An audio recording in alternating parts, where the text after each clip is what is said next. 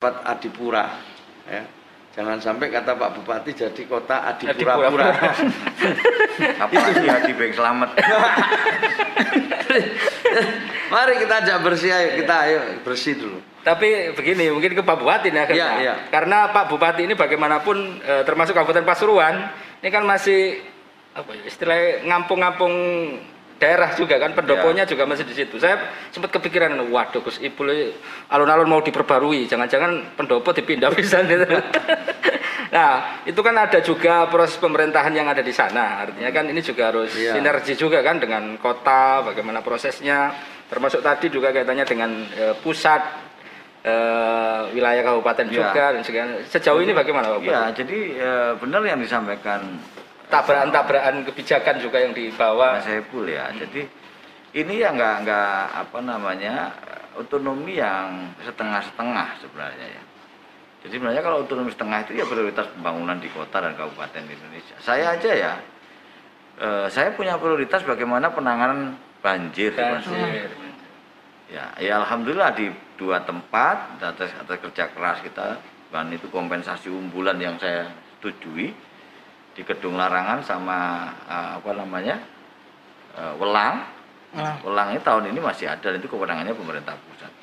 Tapi yang menjadi kewenangan provinsi, mulai sejak Mas Saiful jadi wakil gubernur sampai sekarang nggak ditangani oleh provinsi. Buktinya Rejoso itu, itu kalau itu kewenangan saya tak keruk mulai biyen, Pak. Iya tak keruk mulai biyen, saya punya bego, punya apa S D M, punya anggaran, punya. Tapi itu kewenangannya provinsi. Ya sama yang disampaikan Mas Yul, Mas Yul punya prioritas bikin ini, ini. Tapi enggak, yang di Jakarta, yang di Bali enggak punya prioritas. Hmm. Nah ini mungkin evaluasi juga untuk sistem pemerintahan kita ke depan. Hmm. Presiden punya visi misi, gubernur, wakil gubernur punya visi misi, bupati, wali kota juga punya visi misi. Ada prioritas ya. Tapi enggak nyambung ya apa? Oke lah, yang prioritas presiden seperti yang uh, apa?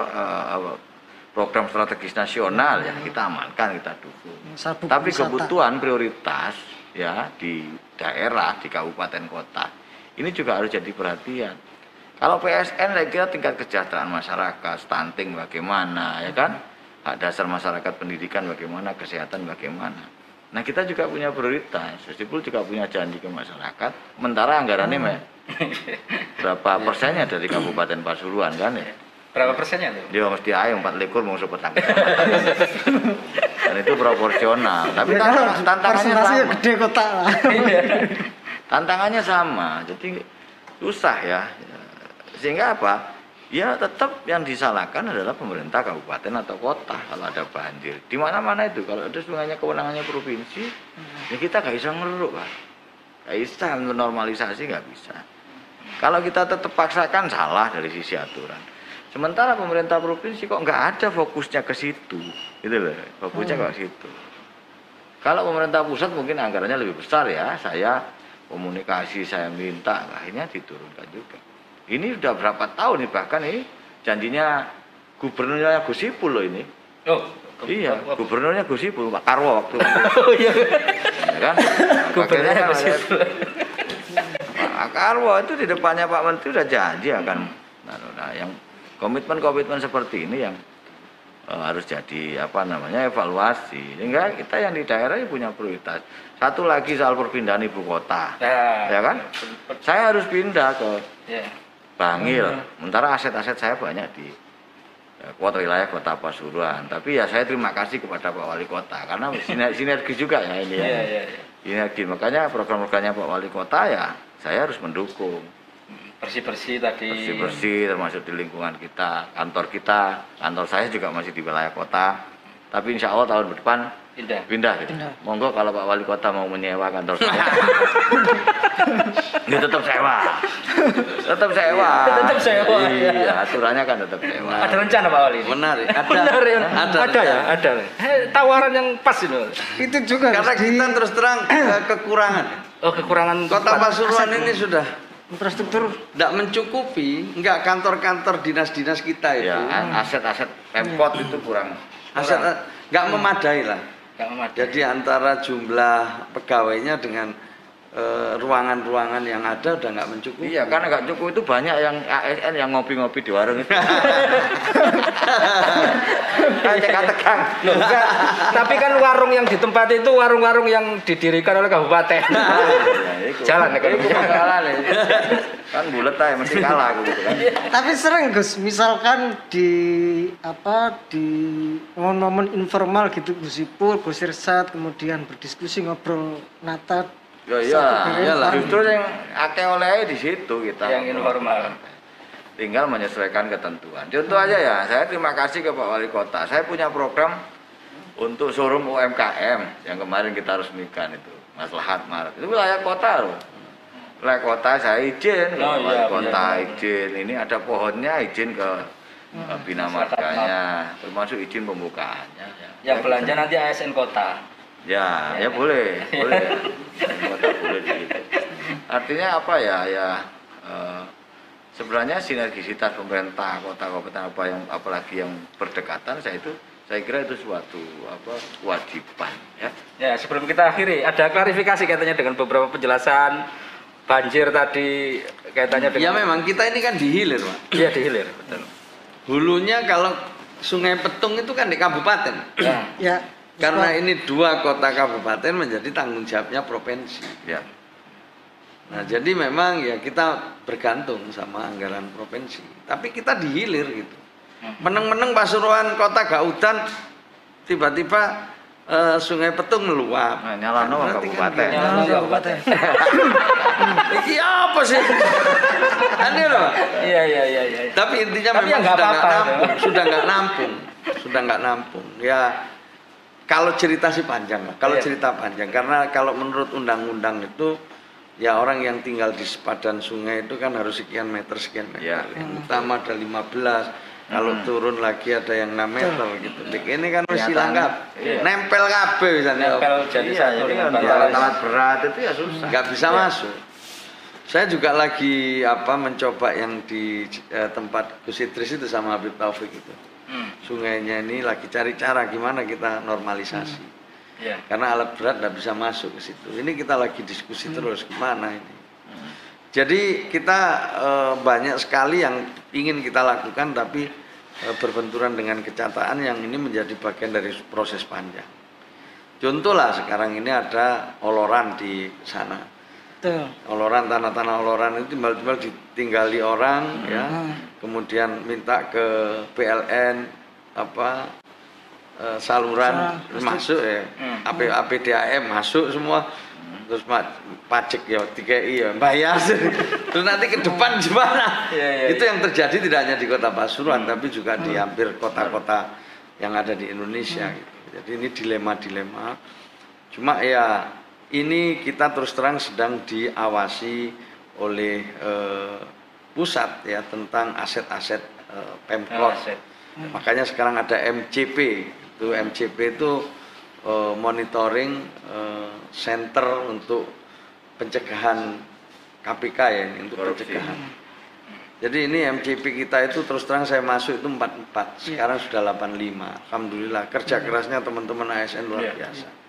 Itu capaian. Kemarin ya. Kan banyak dapat catatan B P K untuk aset. Yeah. B P K dulu W D P, sekarang kita W T P. Dulu belum R T R W, nggak jadi-jadi di era saya ini setahun udah jadi. Jadi ada ada penataan birokrasi yang jalan, ada hal-hal yang penting di dalam tata kelola pemerintahan kita tuntaskan. Memang tidak jadi isu publik. Oh nggak tertarik lah wartawan-wartawan nih, ono W T P, ono nggak patah tertarik ya ditulis pisan. Tapi oh, ter sebenarnya tertarik lah Gus.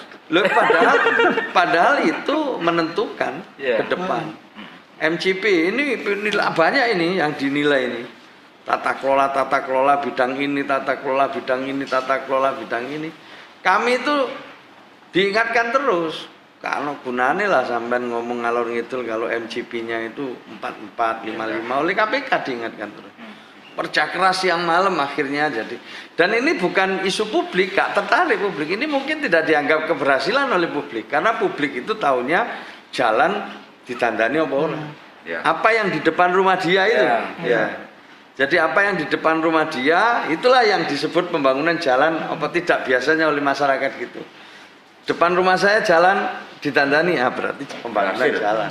Karena publik nggak tahu. Sampai nono opo tapi lek ngarepe gak ya berarti nggak jalan. Padahal kalau dapat kan dia itu soal apa itu jalan yang rusak terus itu karena apa di kono itu ya dianggap gagal lagi. Ya karena itu yang dilihat memang kota publik kayak dengan ya. Nah nggak melihat yang kayak begini-begini nih. Ini tata kelola pemerintahan karena dari sinilah layanan dimulai. Hmm. Kalau ininya beres nanti layanannya ke masyarakat itu akan makin baik.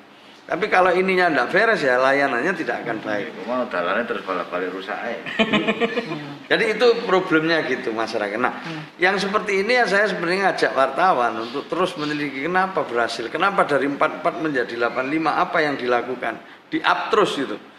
Tapi ini kan kurang menarik memang. Saya ingin ke depan itu mau membangun kesadaran seperti itu. Gitu. Apa sih di dalam tata kelola pemerintahan ini yang diperbaiki di Kota Pasuruan? Kami dapat tiga ini selama satu tahun ini. Ini berat semua ini. W D P jadi W T P, R T R W rencana tata ruang yang tidak pernah bergan, berubah sejak tahun dua ribu sebelas sampai sekarang. Mm-hmm. Sudah clear ini Pak Hasan bertahun-tahun. Terakhir ini M C P kami naik. Sekarang kita lagi sedang naik garap SAKIP supaya mm-hmm. naik. Nanti kalau ini semua bisa terpenuhi, insya Allah Kota Pasuruan akan lebih bagus lagi. Ya. R T R W yang, sudah didok terus yang mananya? Yang R T R W sudah, sudah selesai, sudah, sudah clear, sudah aman. Hmm. Berarti sudah lebih aman lah. Nah sekarang saya ingin memaju besok, mulai besok ini sudah akan kita coba ini mall pelayanan publik tiru kabupaten. Terus banyak yang perlu ditiru sebenarnya dari awal. Soalnya penghargaan SAKIP pernah dapat penghargaan ya, ya. Perlu ditiru. Iya, nah, ya memang itu tantangannya. Ya. Jadi benar yang sampaikan Pak Wali Kota tadi itu. Semuanya akan baik kalau hal-hal yang prinsip dilakukan dengan baik. SAKIP, M C P, karena itu W T P. W T P itu bukan hanya soal prestasi ya, tapi apa tata kelola keuangan yang akuntabel itu ukurannya di situ. Nah, outputnya apa? Outputnya pembangunan yang optimal, ya proyek-proyeknya optimal karena pengelolaan keuangannya udah benar kan gitu aja. SAKIP juga itu, SAKIP terus SAKIP. Lagu dangdut lo sakit, aku di sakit, oh sakit, sakit itu indikator, sakit itu indikator apa namanya perencanaan dan implementasi yang menghasilkan output yang lebih bagus. Kasarannya beginilah, perencanaan yang efektif dan pelaksanaan pembangunan yang efektif, sehingga ya variabel-variabel yang ini sebenarnya bukan bukan bukan hal yang biasa. Ini prestasi juga ukuran, ukuran keberhasilan pembangunan di kota kabupaten Pasuruan di Indonesia ini. Siap, Gus Ipul udah sakit, kemudian indikator apa soal ketaatan W T P dan itu udah hmm. udah bagus. Waduh berikutnya pada akhirnya outputnya juga akan bagus. Hmm. Ya hmm. menarik, mungkin karena waktu juga sedikit ya. Sebelum oh, sesi sesi terakhir loh, Bangladesh kira nggak lupa, kan uangnya mau wali kota ya, iya makanya itu istimewa ini, ini, ini mumpung gitu, mumpung dan dua daerah ini kan punya sedikit uh, kesamaan, uh, apa sering jadi pelanggaran banjir, sama-sama hmm. punya pesisir. Nah kita yang belum tahu itu mungkin nyambung yang sempat ngobrol tadi di luar, Gus. Hmm. Bagaimana komitmen kota dan kabupaten terhadap dampak perubahan iklim, Gus? Misalkan kalau Gus Ipul tadi bilang kita terbatas pada wilayah anggaran, gitu. Padahal mm-hmm.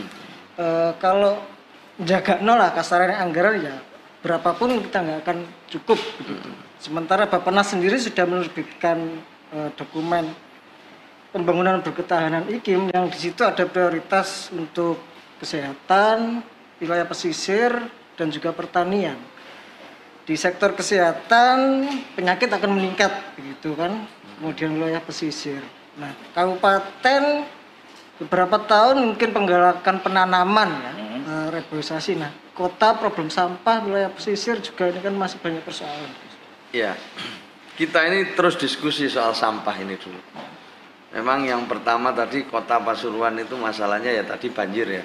Yeah. Banjir gak iso ijenan, maka yeah. saya perintahkan kepada stakeholder yang nangani banjir Kota Pasuruan seperti B P B D, B P U P R dan lain-lain itu untuk mencari cara mengatasi uh, banjir. Dampak banjir, bukan banjirnya. Kalau dampak banjir, ya apa sing cepet lah bantuan, ojo telat. Nek wis kering, nek wis susut, surut, itu segera petugas turun supaya gak licin.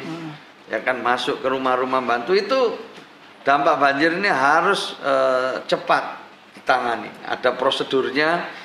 Nah, maka ini kita terus ini, ndak boleh saya bolehkan pergi ya uh, penanggung jawab banjir di Kota Pasuruan ini.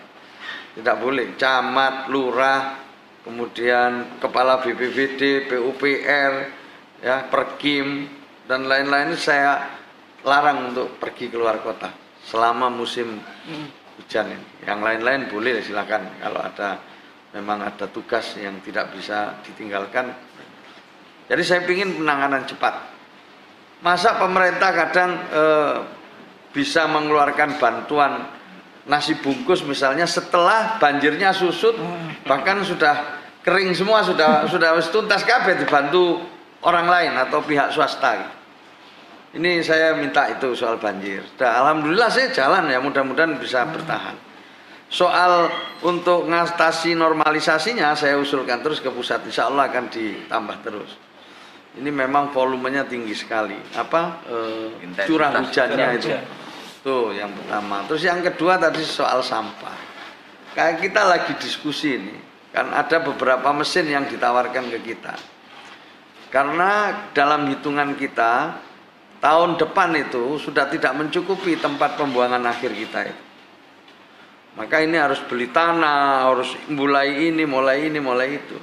Sementara mesin ini, teknologi mengolah sampah kan terus berkembang. Terakhir kemarin yang kita diskusikan itu ada mesin yang bisa membuat uh, semua sampah kita itu jadi uh, apa ter, terkonsolidasi dengan baik. Ini baru dicoba satu, ya nanti cukup habis di situ sudah, tidak perlu T P A lagi. Maka yang perlu diperbanyak adalah T P S T P S, tempat pembuangan sementara, dengan mesin itu sudah tuntas di tempat.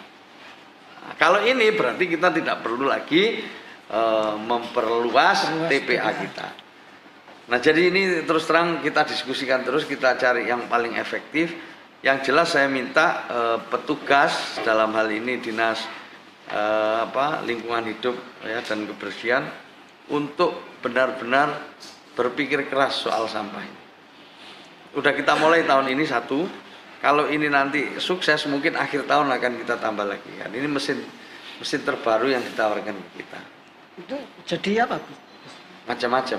Jadi limbahnya itu dibagi-bagi. Jadi ya, limbahnya dibagi-bagi, ada arang, yang didaur ulang, bracket, bracket, bracket. Nah, jadi, ya itu itu macam-macam. Nanti sampean lihatlah kalau sudah. Kita ajak ke sana. Menarik ya, tapi kita terbatas waktu kayaknya. Ya ya terus sampai jam ini Pak Bupati sudah ngantuk ya karena barusan vaksin, kena efeknya jadi ngantuk. Oh enggak ya? Enggak. Oh enggak. Tapi di sekjen kan harus siap. Oh siap. Wah kan sekolahnya harus siap ini sekjen perintah. Ya enggak, mungkin tadi Pak Wali Kota sudah. Saya yang soal apa namanya perubahan iklim itu memang jadi perhatian. Oh iya, iya. Maka ya, yang pertama, makanya saya kemarin ada gerakan santri menanam, mengajak hmm, ya, ya. L S M L S M pegiat lingkungan untuk menanam. Yang tidak kalah pentingnya saya anu mewarning perusahaan-perusahaan pengguna air bawah tanah hmm. itu harus dan wajib melakukan kewajibannya sampai lunas tanah. Itu yang penting. Ya, saya usul juga ke pemerintahan provinsi untuk juga mengevaluasi permohonan perizinan penggunaan air bawah tanah ini, karena kalau terus ya dipakai terus ya, ya, ya ada apa ya, restribusinya ada, pajaknya ada, tapi nggak seimbang dengan kerusakan alam. Hmm. Makanya eh, apa namanya mengurai soal banjir ini juga harus kita siapkan, terutama di beberapa campaign area di atas sana yang mau tidak mau harus nggak bisa tidak, apalagi perusahaan-perusahaan yang menggunakan air bawah tanah. Perusahaan kita kan banyak perusahaan-perusahaan di Kabupaten Pasuruan yang bahan bakunya itu dari air. Dari air. Hmm, Tentunya kita wajibkan. Kemarin kita, saya kerjasama dengan Kajari, Kejaksaan, karena ini kewajiban.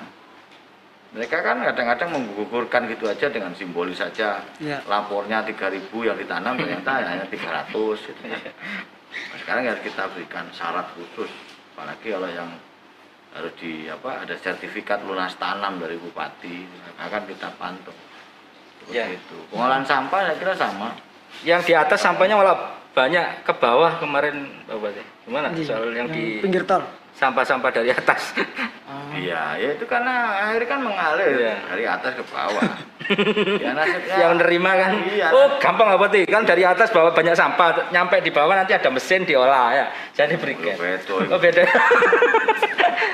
Tak sambung-sambung dong, kata-kata mantuk. Nasibnya kota. Oh, nasibnya kota. Nasibnya kota Pasuruan ada di pesisir gitu. Pantai kita juga, pantai Pasuruan empat puluh delapan kilometer. Tapi itu tadi menarik yang disampaikan oleh Pak Wali Kota itu. Jadi kebijakan pusat, provinsi mesti harus sama. Dan mestinya presiden ke depan ini harus lihat betul-betul potensi se-Indonesia ini. Kabupaten Pasuruan itu apa sih yang ya, itu harus jadi program strategis nasional. Bukan hanya potensi dan peluang kayak Romo, ini kan udah P S N. Ditetapkan jadi program ya. Strategis nasional harus dibangun, tapi hal-hal yang lain yang berhubungan dengan lingkungan ya di provinsi ini apa, eh, apa kewenangan provinsi loh di Sungai Petung itu kewenangan provinsi. Kalau Welang kemudian Kedung Larangan itu B B W S kewenangan pusat dan mereka sudah melakukan melakukan ini udah berapa tahun ini sejak Umbulan itu ya. Dioperasionalkan nggak di nggak didukung ya kan. Nah kalau, kalau di aturannya dirubah itu tak keruk ya. Kemudian aku duwe Gus Syarifat di tukang keruk. Iya iya iya iya. Iya kan? Yang keruk. Yang rejoso kemarin dikeruk sendiri. Karena aku gak oleh, pemerintah gak oleh. Luar biasa. Nah, Gus Syarifat sak karepmu. Ya, terima kasih. Mungkin kita ya. Sangat luar biasa. Ada dua juga tambahan dari perubahan iklim. Pertama, saya sedang uh, mempelajari pentingnya sumur resapan ya, tentang Pasuruan. Ya. Ya itu coba kita pelajari dulu efektivitasnya, perlu kajian ini lagi. Sumur resapan ya? Iya sumur resapan. Apa ya. Ngembeng? Enggak, ya. Insya Allah. Oh yang perlu kajiannya ini dengan posisi. Ya makanya yang... lihat dulu. Yang kedua, zaman biyen itu sakjane ada tradisi yang baik di pesisir. Dulu orang menikahkan anak nanam. Oh iya. Khitanan nanam. Nanam. Ya. Terus pokoknya setiap momen penting itu ditandai dengan penanaman pohon. Saya mau lagi mengkaji ini kalau ini dijadikan apa peraturan wali kota atau perda gitu. Sehingga orang boleh tak izinkan tapi ditukar dengan sepuluh tanaman, ditukar dua eh, tanaman. Apapun ya, apapun. Apapun. Nandur apapun. Insentif juga bisa di momen di momen-momen penting. Ya bisa aja dengan misalnya ya dia yang nanam kita yang berikan bibit gitu misalnya. Tapi sebenarnya kalau misalnya masyarakat sadar ya setiap bahwa ketika dia menikahkan anaknya untuk kepentingan cucu-cucunya maka dia dengan menanam. Jadi menanam ini pun untuk kepentingan cucu-cucunya. Itu saya kira ini salah satu ya. Oke. Okay. Okay. Terima kasih ya. Luar biasa ini ya, sebelum kira adil saya juga. Terima kasih atas menyempatkan waktunya karena ini langkah dan ini baru pertama kali ada sekjen dan wakasat kornas. Ini kira orang nyemuang kali sekjen, wes kene sekjen dengan wakasat kornas. Ya, tapi luar biasa karena kita didampingi oleh beliaunya Mbah Simasari juga Yai Fisri Sansuri dan sebagainya dan ini mudah-mudahan menjadi berkah. Amin. Nah berkah buat kita semuanya, buat karir politik kedua beliaunya, jadi apapun itu nanti akan bermanfaat. Terakhir, terakhirin penutup satu kata buat Gus Ipul, satu kata buat Gus Irsyad, Gus Irsyad satu kata buat Gus Ipul. Tadi monggo satu kata saja apa tentang Gus Ipul. Rada angel iki, gampang tapi rada angel. Satu kata. Ya sehat, berkah dan akeh. Ya. Sehat, berkah dan tetap berkhidmat untuk Nahdlatul Ulama. Siap, luar biasa. Tepuk tangan. Gus Ipul, satu kata untuk Gus Irsyad. Apa? Apa ya? Kan biasanya kalau kadek interle. No no no no. Apa apa? Tuntaskan. Luar biasa. Nah, terima kasih, ini sangat membuat kita juga semakin bersemangat, Pak. Terima kasih atas perhatiannya, mudah-mudahan ini bisa bermanfaat bagi semuanya yang sedang uh, melihat uh, dan mendengarkan uh, acara kita ini. Terima kasih, saya akhiri, saya Yogi, kemudian ini As'ad. Terima kasih atas perhatiannya dan assalamualaikum warahmatullahi wabarakatuh.